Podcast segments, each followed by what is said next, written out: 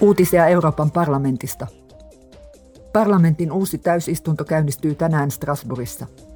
Meppien on määrä hyväksyä keskeisiä lakeja, jotta vuoden 2030 ilmastotavoitteet voidaan saavuttaa.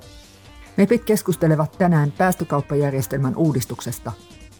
Uudistukseen sisältyvät myös ilmailu ja merenkulku, hiilidioksidipäästöjen tullimekanismi ja uusi sosiaalinen ilmastorahasto.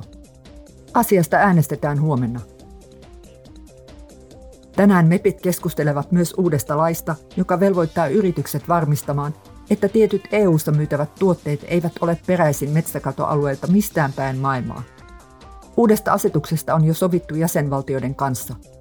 Se auttaa torjumaan ilmastonmuutosta ja luonnon monimuotoisuuden häviämistä estämällä metsäkatoa, joka liittyy useiden tuotteiden kulutukseen EUn alueella. Laista äänestetään keskiviikkona. Parlamentti hyväksynee huomenna kantansa direktiiviin, jonka on määrä parantaa tuotteiden merkitsemistä, saada tuotteet kestämään pidempään ja lopettaa harhaanjohtavat tuoteväitteet. Sisämarkkinavaliokunnan mietintöluonnoksessa kiellettäisiin sellaisten yleisten ympäristöväitteiden käyttö, kuten ympäristöystävällinen, luonnollinen, biohajoava tai ilmastoneutraali, jos niistä ei esitetä yksityiskohtaista näyttöä.